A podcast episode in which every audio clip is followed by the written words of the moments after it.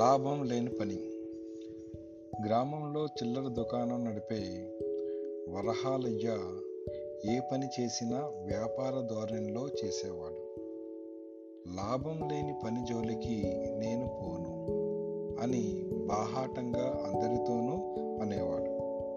అతడి పొరుగున ఉండే గంగన్నకు వరహాలయ్య లాభం లేని పని ఏదైనా చూస్తే చూడాలని కుతూహలంగా ఉండేది. అయితే ఎంతకాలం గడిచినా అతడి కోరిక తీరలేదు. చివరకు గంగన్న విసిగిపోయి వరహాలయ్యతో లాభం లేని పని తనే చేయించాలని నిశ్చయించుకుని అతన్ని సూది ఇవ్వమని అడిగాడు. వరహాలయ్య ఇచ్చాడు. గంగన్న చిరికిపోయిన తన చొక్కా కుట్టుకుని వరహాలయ్యకు సూదిని ఇచ్చేశాడు. వరహాలయ్య ఏమీ అనలేదు. అతడితో లాభం లేని పని చేయించానని గంగన్న తృప్తిపడ్డాడు. మరొకసారి వరహాలయ్యను సుత్తి అడిగి తీసుకుని రెండు రోజుల తర్వాత ఇచ్చేశాడు. ఈసారి వరహాలయ్య ఏమీ అనలేదు. ఉండబట్టలేక గంగన్న వరహాలయ్యతో, నీతో లాభం లేని పని రెండు చేయించాను నీతో లాభం లేని పనులు రెండు చేయించాను అన్నాడు ధీమాగా. నాకు లాభం లేని పని కలలో కూడా చేయను అన్నాడు వరహాలయ్య నవ్వుతూ. నీ సూది తీసుకున్నాను, నీకేం ఒరిగింది అని అడిగాడు గంగన్న. దానికి నువ్వు దానికి నువ్వు మిగిల్చిన దారంలో నా పంచె కుట్టుకున్నాను అన్నాడు వరహాలయ్య.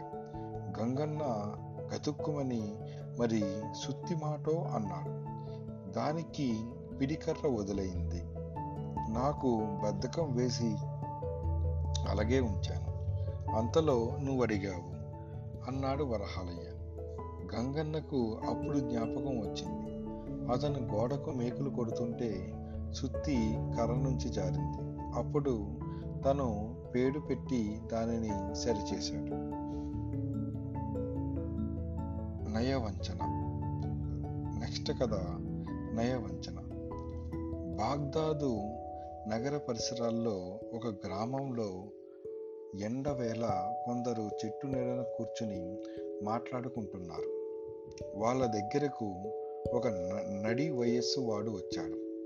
వాడా గ్రామస్తుడు కాదు. బాగా దుమ్ము కొట్టుకుని ఉన్న అతడి దుస్తులు ఒట్టినే అటూ ఇటూ తలాడిస్తూ వాడు నడుస్తున్న తీరు చూస్తే ఎవరో పిచ్చి వాడిలా ఉన్నాడు.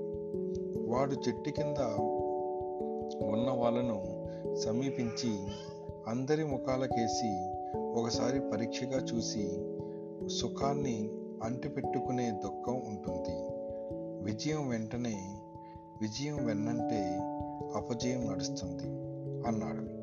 గ్రామస్తులు వాణ్ణి, నువ్వు చెప్పదలుచుకున్నదేమిటి అని అడిగారు. నా జీవితానుభవం ద్వారా గ్రహించిన సత్యాన్ని మీకు చెప్పాను, ఆ అనుభవం ఏమిటో వినండి అంటూ వాడు ఇలా చెప్పసాగాడు. వాడు నగర ద్వారాల్లో ఒకదానికి కాపలాబడుడు. ఒకనాటి వెన్నెల రాత్రి వాడు ద్వారానికి చేరగిలబడి కునికిపాట్లు పడుతుండగా ఒక మృదువైన హస్తం వాడి భుజాన్ని తాకింది. వాడు చప్పున కళ్ళు తెరిచాడు. ఎదురుగా ఒక అందమైన స్త్రీ చిరునవ్వు నవ్వుతూ వాడికి కనిపించింది. కాపలా భటుడు కాపలా భటుడు ఆమెను, ఎవరు నువ్వు, ఇంత రాత్రివేళ ఎక్కడ, నీకేం పని అని అడిగాడు.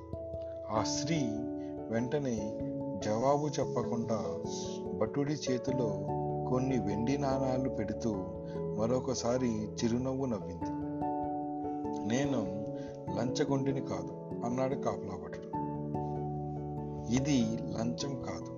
లంచమంటే ఒక చెడ్డ పనిలో సాయపడేందుకు ఇచ్చే డబ్బు.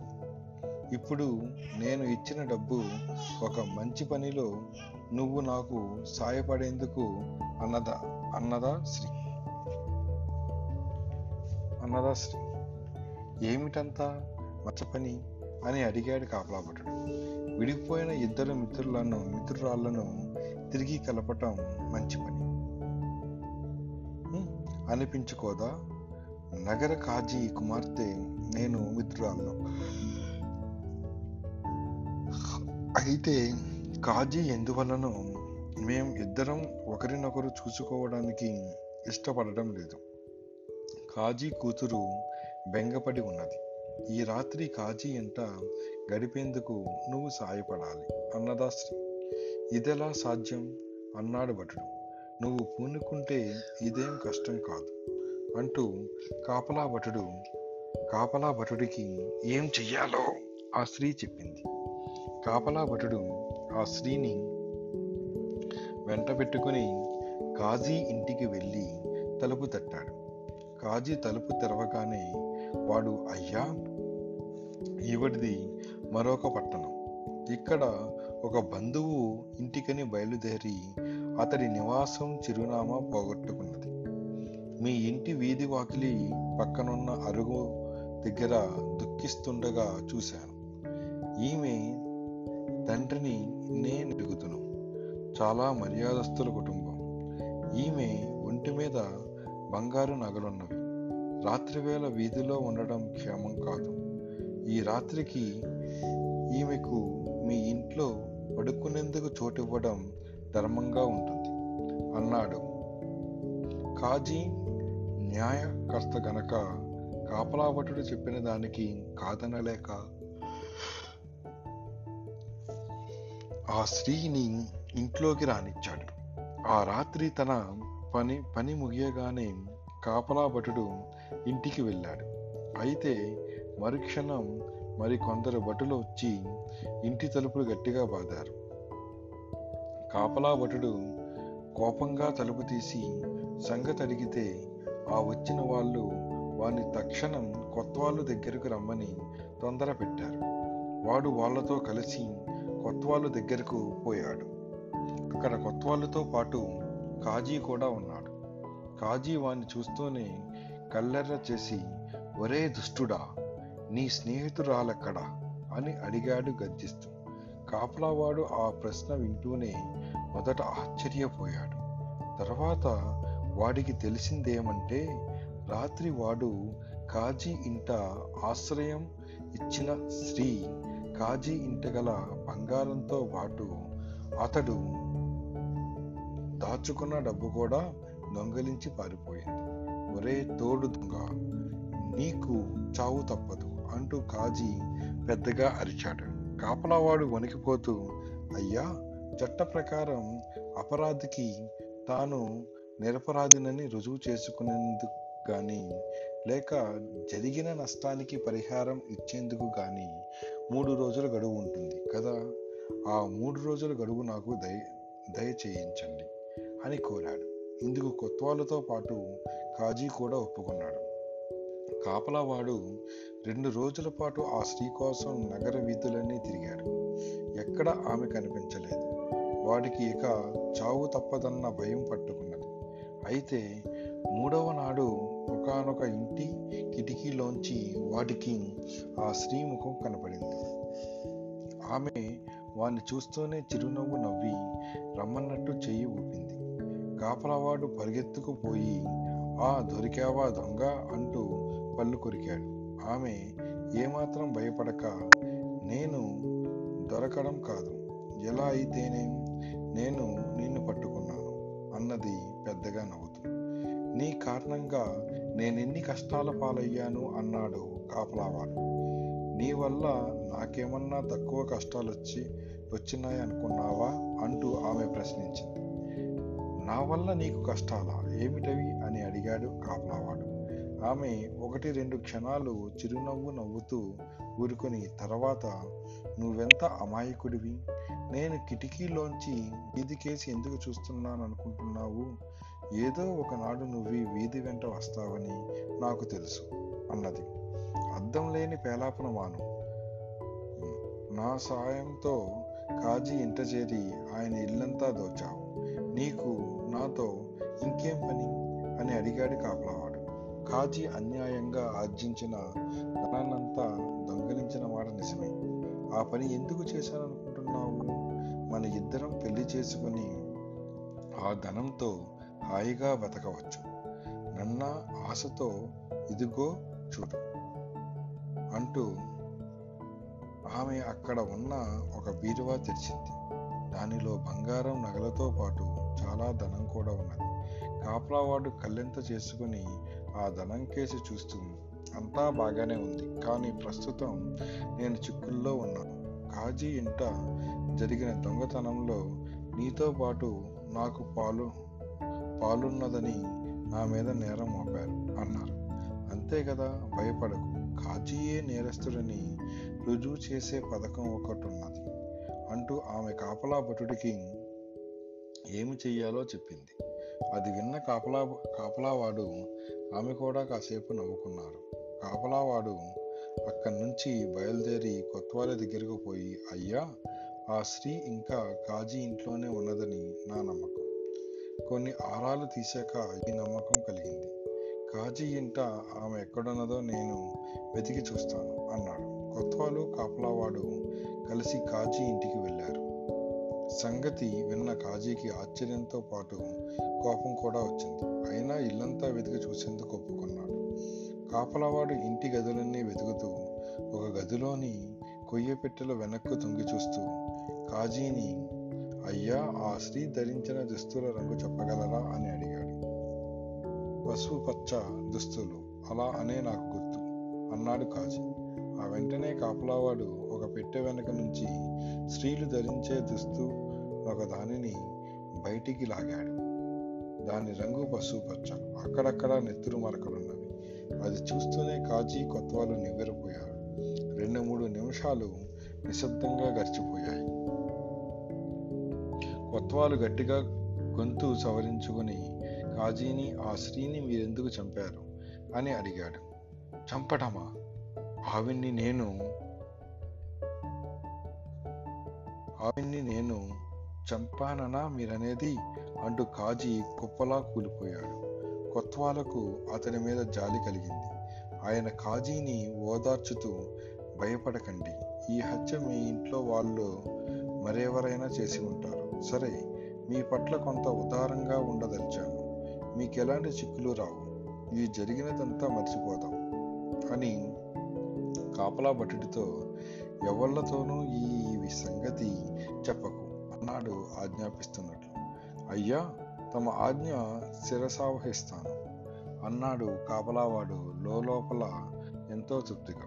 తరువాత వాడు కొత్వాలతో పాటు కాజీ ఇంటిలో నుంచి బయటికి వచ్చి మహదానంద పడిపోతూ ఆ స్త్రీ ఉన్న ఇంటికేసి బయలుదేరాడు. వాడికి ఆ స్త్రీ తెలివితేటలు, చాకచక్యం అద్భుతం అనిపించినాయి. ఆమె కాజీ ఇల్లంతా నిలువు దోపిడీ చేయడమే కాక అక్కడ తాను హత్య చేయబడినట్లు రుజువు కూడా వదిలింది. కాపలావాడు ఆ స్త్రీ ఉన్న ఇంటికి పోయి చూడగా తలుపుకు తాళం బిగించి ఉన్నది. వాడు ఆమె కోసం చాలాసేపు ఎదురు చూసి చూసి విసుగు పుట్టి పక్క ఇళ్ళ వాళ్ళను, ఆ ఇంటి యజమానురాలను ఎక్కడికి వెళ్ళిందని అడిగాడు. ఆమె ఇంటి యజమానురాల నయం, ఆ ఇల్లు కొంతకాలంగా పాడుపెట్టి ఉన్నది. అయితే ఒక ఆవిడ గత మూడు నాలుగు రోజులుగా ఆ ఇంట చేరిన మాట నిజం. ఆవిడ ఇవాళ ఇల్లు వదిలిపోవడం చూశాం అన్నారు పొరుగు ఇళ్ళ వాళ్ళు. ఇది జరిగినప్పటి నుంచి కాపలావాడు మతి చెడిన వాడిలా అక్కడా ఇక్కడా తిరుగుతున్నాడు. వాడు తన కథ చెప్పి చెట్టు నీడన కూర్చున్న గ్రామస్తులను ఆ నయవంచుకురాలకి కాజీ ఇల్లు దోచే దోచేందుకు సాయపడ్డాను. గౌరవంగా బతికే కాజీ పరువు ప్రతిష్టలు నా వల్ల పూర్తిగా దెబ్బతిని పోయినాయి. దీనికంతకు కారణం నా దురాశ, బుద్ధిహీనత. ఇలాంటి నేను మామూలు మనిషి మాదిరిగా ప్రవర్తించడం ఎలా సాధ్యం? మీరే చెప్పండి అని అడిగాడు. గ్రామస్తులకు వాడి మీద ఎక్కడా లేని జాలి కలిగింది. వాళ్ళు వాడిని తమతో పాటు చెట్టు నీడలో కూర్చోవలసిందిగా ఆహ్వానించారు.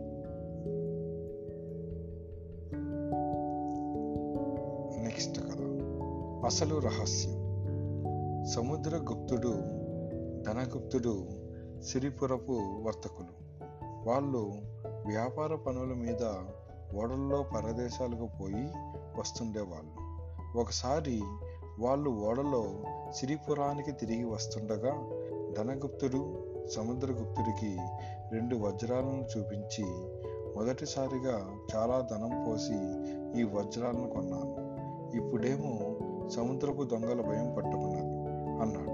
సముద్రగుప్తుడు అతడికి నరం చుట్టూ ఉన్న దుస్తుల మడతల్లో వాటిని దాచుకోమని సలహా ఇచ్చాడు. ఆ మర్నాడే సముద్రపు దొంగలు వాళ్ళున్న ఓడను అటకాయించి ఓడలోనికి ఎక్కి వాళ్ళున్న చోటుకు వచ్చారు. దొంగల నాయకుడు వాళ్ళతో, అనవసరంగా దుర్మరణం పాలు కాకండి, మీ దగ్గరున్న విలువైన వస్తువులన్నీ అప్పగించండి అన్నాడు కత్తి చూపుతూ. సముద్రగుప్తుడు, ధనగుప్తుడు తాము పరదేశాల్లో కొన్న వస్తువులు గల సంచులను, పెట్టెలను దొంగల నాయకుడికి ఇచ్చేశారు.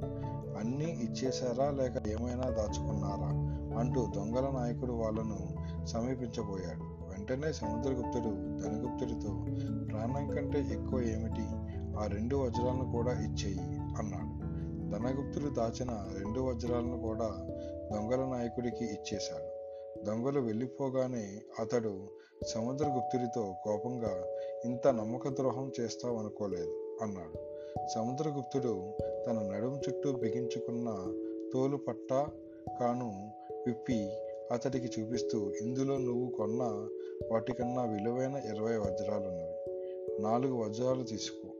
దొంగల నాయకుడితో, నేను అలా ఎందుకన్నానో ఆ అసరస్యం నువ్వు గ్రహించలేదు, నేను అలా అనకపోతే నీ దుస్తులతో పాటు నావి వెతికి చూసి మొత్తం వజ్రాలు ఎత్తుకుపోయేవాడు అన్నాడు. శివపురాణం. నెక్స్ట్ కథ శివపురాణం. సృష్టికి పూర్వం ప్రపంచం జలమ జలమయమై పదార్థ శూన్యమై అంధకారంలో ఉండగా జలం నుంచి ఒక మహా తేజస్సు పుట్టింది. కాలక్రమేణా అది జ్యోతిర్లింగ స్వరూపం దాల్చింది. అదే పరమ పరమేశ్వరుడైన శివుడు. ఆ జ్యోతిర్లింగం యొక్క అర్ధభాగం నుంచి మహాశక్తి పుట్టింది. ఆ మహాశక్తినే ప్రకృతి అని, మహామాయ మహామాయ అని పిలుస్తారు. కాలక్రమేణా పరమేశ్వరి పరమేశ్వరులు మహావిష్ణువును సృష్టించారు. మహావిష్ణువు నాభి నుండి మహాపద్మం పుట్టింది. అది అనేక వేల యోజనాల నిడివి కలిగి మహా ఆశ్చర్యంగా ఉన్నది. ఆ మహాపద్మంలో ఐదు ముఖాలతో బ్రహ్మ పుట్టాడు. ఆ బ్రహ్మతో వాటే సరస్వతి సరస్వతి పుట్టింది. ప్రపంచమంతా జలమయంగా ఉండటం గమనించి బ్రహ్మ తనకు జన్మస్థానమైన మహాపద్మం అంతు తెలుసుకోవాలని ఊర్ధ్వ అధో లోకాల మధ్య అనేక ప్రయాణాలు చేసి తిరిగి పద్మగర్భం చేరుకున్నాడు. బ్రహ్మ ఓంకారాన్ని జపించగా విష్ణువు బ్రహ్మ ఎదుట ప్రత్యక్షమయ్యాడు. బ్రహ్మ విష్ణువుని చూసి, ఎవరు నువ్వు, ఇక్కడికి ఎందుకు వచ్చావు అని అడిగాడు. సృష్టి చేయటానికి నిన్ను నా నాభి కమలం నుంచి పుట్టించాను, నేను విష్ణువును అన్నాడు విష్ణువు. బ్రహ్మ అహంకరించి, నీ ప్రగల్భాలు కట్టిపెట్టు, లేదా నాతో యుద్ధానికి రా, నేను స్వయంభూను జగత్కర్తను అన్ జగత్కర్తను అన్నాడు. అప్పుడు విష్ణువు జ్ఞానించగా పరమేశ్వరుడు జ్వాలాలింగ రూపంలో బ్రహ్మ విష్ణువుల మధ్య ప్రత్యక్షమయ్యాడు. అప్పుడు విష్ణువు బ్రహ్మతో, దీని ఆద్యంతాలు మనిద్దరిలో ఎవరు కనుక్కుంటే వాడు గొప్ప అన్నాడు. బ్రహ్మ అందుకు సమ్మతించాడు. కానీ ఆ ప్రయత్నంలో ఇద్దరూ ఓడిపోయి యథాస్థానానికి తిరిగి వచ్చి పరమేశ్వరుని ప్రార్థించారు. పరమేశ్వరుడు వారి ఎదుట ప్రత్యక్షమై, నువ్వు పంచభూతాత్మకమైన ప్రపంచాన్ని సృష్టించటానికి గాను ఈ విష్ణువు యొక్క నాభి కమలం నుంచి సృష్టించబడిన వాడివి, అందుచేత సృష్టి ఆరంభించు అని బ్రహ్మతో అన్నాడు.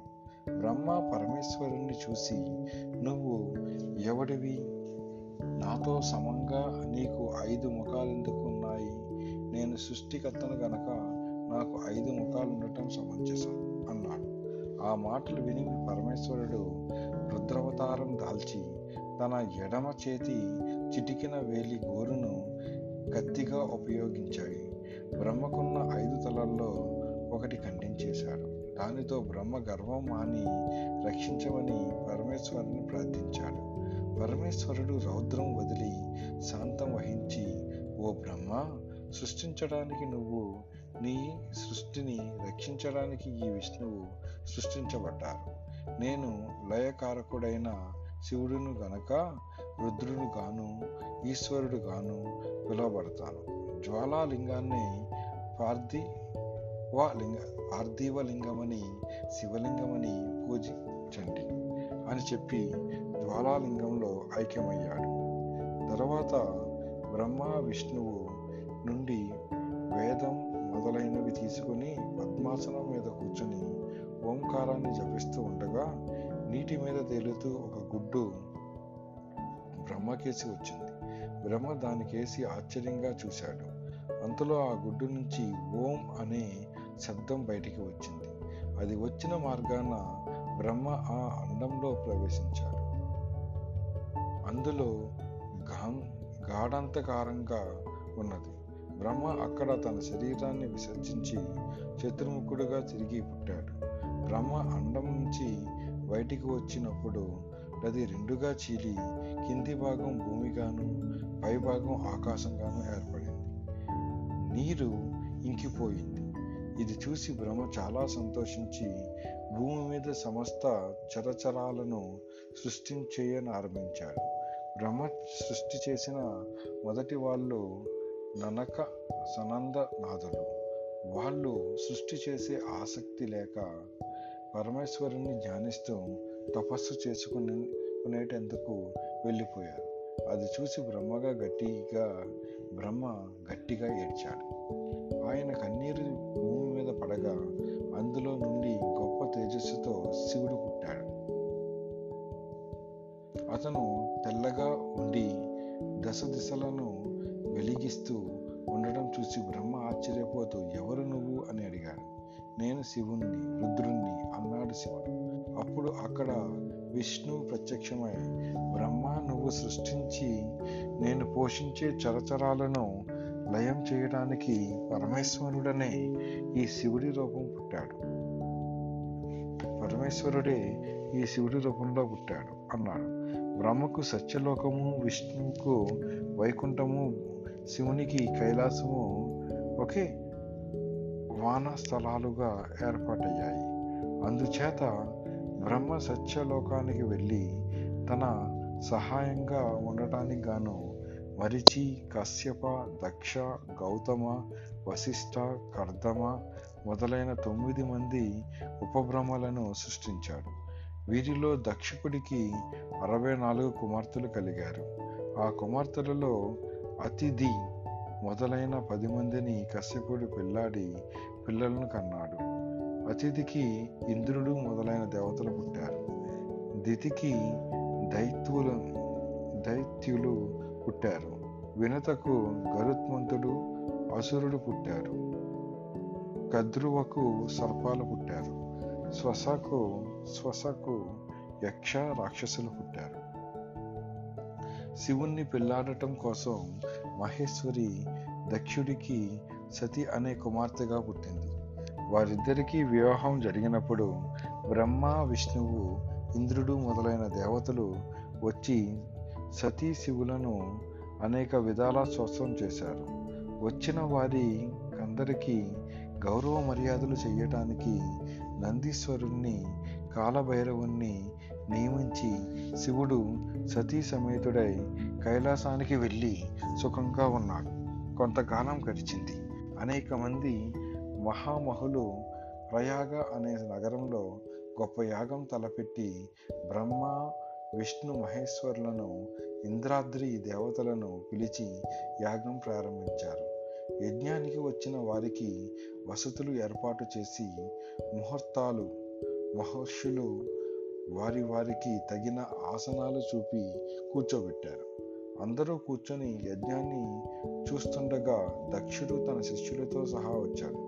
అప్పుడు సభలోని వారందరూ లేచి దక్షుడికి ఎదురు వెళ్ళి పలకరించి తీసుకువచ్చి కూర్చోబెట్టారు. దక్షుడు సభనంతా కలయజూసి బ్రహ్మ, విష్ణువులకు నమస్కారం చేసి తన అల్లుడైన శివుడు లేవలేదని, తనకు పలకరించలేదని గమనించి సభవారితో, మీరందరూ లేచి వచ్చి నన్ను గౌరవించారు. ఈ ఈశ్వరుడు నాకు అల్లుడైన కారణం చేత లేవక నన్ను పలకరించక నిర్లక్ష్యం చేశాడు. ఇతనికి చిన్న పెద్ద తారతమ్యం తెలియదు అని తన శిష్యులతో సహా వెళ్ళిపోసాగాడు. అది చూసి బ్రహ్మ, విష్ణువు మొదలైన వాళ్ళు దక్షుడికి అడ్డం వెళ్ళి, అతను ఈశ్వరుడు, పరమేశ్వర అవతారుడు, అతనికి ఈ విధంగా నిందించటం తప్పు అని అన్నాడు అని చెప్పారు. అప్పుడు నంది కోపం పట్టలేక దక్షుడితో, ఓ దక్ష, శివదూషణ చేసిన నీ శిరస్సు తెగి హోమగుండంలో పడుగాక అని శపించాడు. అది విని దక్షుడు అలిగి, మీ రుద్రగణాల వాళ్ళు వేదవాహ్యులై ఆచారహీనులై బూడిద పూసుకొని పా పాషండు అని పేరు తెచ్చుకుందురుగాక అని తిరిగి శపించాడు. శివుడు యజ్ఞం పూర్తి అయ్యేదాకా ఉండి తన రుద్రగణాలను వెంటబెట్టుకుని కైలాసానికి వెళ్ళిపోయాడు. దక్షుడు తన శిష్యులైన భృగువు మొదలైన ఋషులను వెంటబెట్టుకుని తన ఆశ్రమానికి వచ్చి వాజపేయం అనే యజ్ఞం చేశాడు. ఆయనకు శివుడి మీద చాలా కోపంగా ఉన్నది. అందుచేత ఈ వాజపేయంలో శివుడికి ఆవిర్భాగం ఆవిర్భాగం లేకుండా చేశాడు. అప్పటికీ దక్షుడికి శివుడిపైన కోపం చల్లారలేదు. అందుచేత ఆయన బృహస్పతి యజ్ఞం బృహస్పతి యజ్ఞం అనే మహాయజ్ఞం తలపెట్టి దానికి దేవతలను మహర్షులను ఆహ్వానించి వచ్చిన వారిని సత్కరించడానికి తన శిష్యులను బంధువులను నియమి వినియోగించాడు. ఇందులో కూడా ఆయన శివుడికి భాగం ఇవ్వదలుచుకోలేదు. ఈ యజ్ఞానికి విశ్వదేవతలు, మరుత్తులు, పితృగణాలు, అప్సరసులు, గంధర్వ, సిద్ధ, విద్యాధర, కిన్నర, యక్షులు, కన్యప, అగస్య, అత్రి, భృగు, మారిచి, నారద, పరాశరాది మహర్షులు వచ్చారు. బ్రహ్మ, విష్ణులు తప్ప మిగిలిన వారంతా దక్షుడికి భయపడే వచ్చారు. వచ్చిన వారికి అందరికీ విరుదులు ఏర్పాటు చేయడానికి విశ్వకర్మ నియోగించబడ్డాడు. దక్షుడు యజ్ఞదీక్ష వహించి భార్య సమేతుడై యాగశాల ప్రయో ప్రవేశించి సభావందనం చేశాడు. పిలవని కారణంగా శివుడు ఆ సభలో లేడు. బ్రహ్మ, విష్ణువులు పిలిచినా రాలేదు. అనేక మంది దేవతలతోనూ మహర్షులతోనూ నిండి ఉన్న ఆ సభలో శివభక్తులైన మరీచి, దదీచి, భృగుడు మొదలైన మహర్షులు సభను కలయచూసి, ఓ దక్ష, ఈ సభకు సతీదేవిని శివుని పిలవలేదా? వాళ్ళు ఇక్కడ ఎందుకు లేరు అని అడిగాడు. దానికి దక్షుడు, శివుడు కర్మ భ్రష్టు భ్రష్టుడు అందుచేత అతన్ని పిలవలేదు. అతను అపవిత్రుడు, కపాల కపాలధారి, శ్మశానవాసి, ప్రేతగణాలకు ప్రభు అన్నాడు. ఈ శివదోషను విని దదీచి, దక్ష, ఈ యాగం నెరవేరదు. శివుడు లేకుండా ఈ యాగం తలపెట్టి నువ్వు ఆపదను విచారాన్ని కొని తెచ్చుకుంటున్నావు. ఈ యాగానికి వచ్చిన వారు కూడా దుఃఖిస్తారు అని వామదేవుడు, మరీచి, గౌతముడు, శిలాదుడు మొదలైన అనేక మంది ఋషులతో సహా సభ నుండి వెళ్ళిపోయారు. దక్షుడు అలా వెళ్ళిపోయిన వారిని గురించి సభలో నిలిచి ఉన్న వారితో, వాళ్ళు పాషండులు, షటులు, వాళ్ళు వెళ్ళిపోవడమే మంచిది. అందుచేత మీరేమీ విచారించక నా యజ్ఞాన్ని పూర్తి చెయ్యండి అన్నాడు.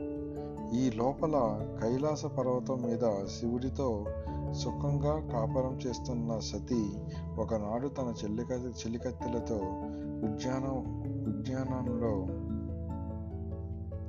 విహరిస్తూ ఆకాశాన అనేక విమానాలు పోతుండటం చూసి, ఆ విమానాలు ఎక్కడికి పోతున్నాయో కనుక్కోమని సతీదేవి తన చెలికత్తెలను అడిగి, వాళ్ళు వెళ్ళి దక్షుడు చేస్తున్న యజ్ఞానికి వాళ్ళంతా వెళుతున్నట్లు చెప్పారు.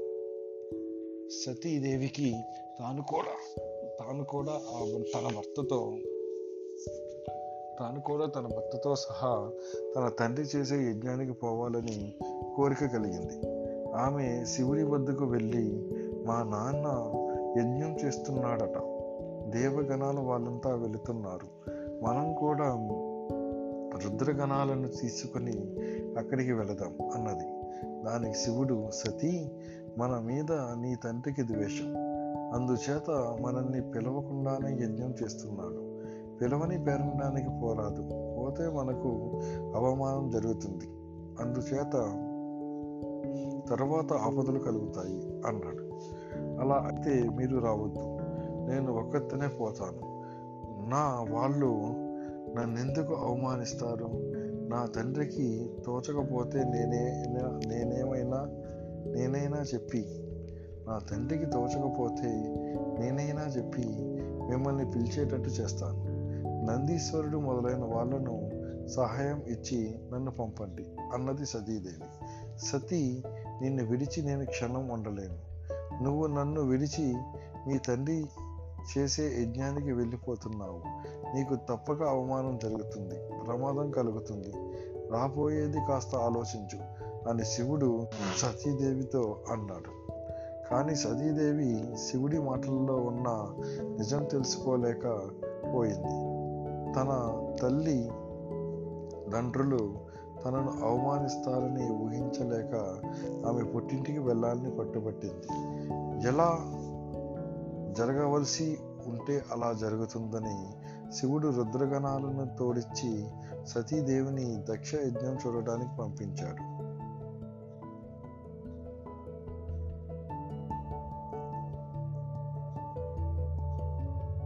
నెక్స్ట్ ఆత్రగాడి మంత్రసిద్ధి. నెక్స్ట్ కథ మాత్రగాడి మంత్రసిద్ధి. మహాదేవ శాస్త్రి అనే పండితుడు నడుపుతున్న గురుకులంలో వృషభుడనే శిష్యుడు ఏ పని చేయడానికైనా ఆత్రపడిపోయేవాడు. వీలైతే ఒక్కరోజులోనే సర్వ శాస్త్రాలు నేర్చుకుని సహాధ్యాయులను సహాధ్యాయులందరినీ మించిపోవాలన్నంత ఆత్రం వాడేది. గురువుగారు ఇంటి ఇంటి అటక మీద కొన్ని పురాతన తాళపత్ర గ్రంథాలున్నవి.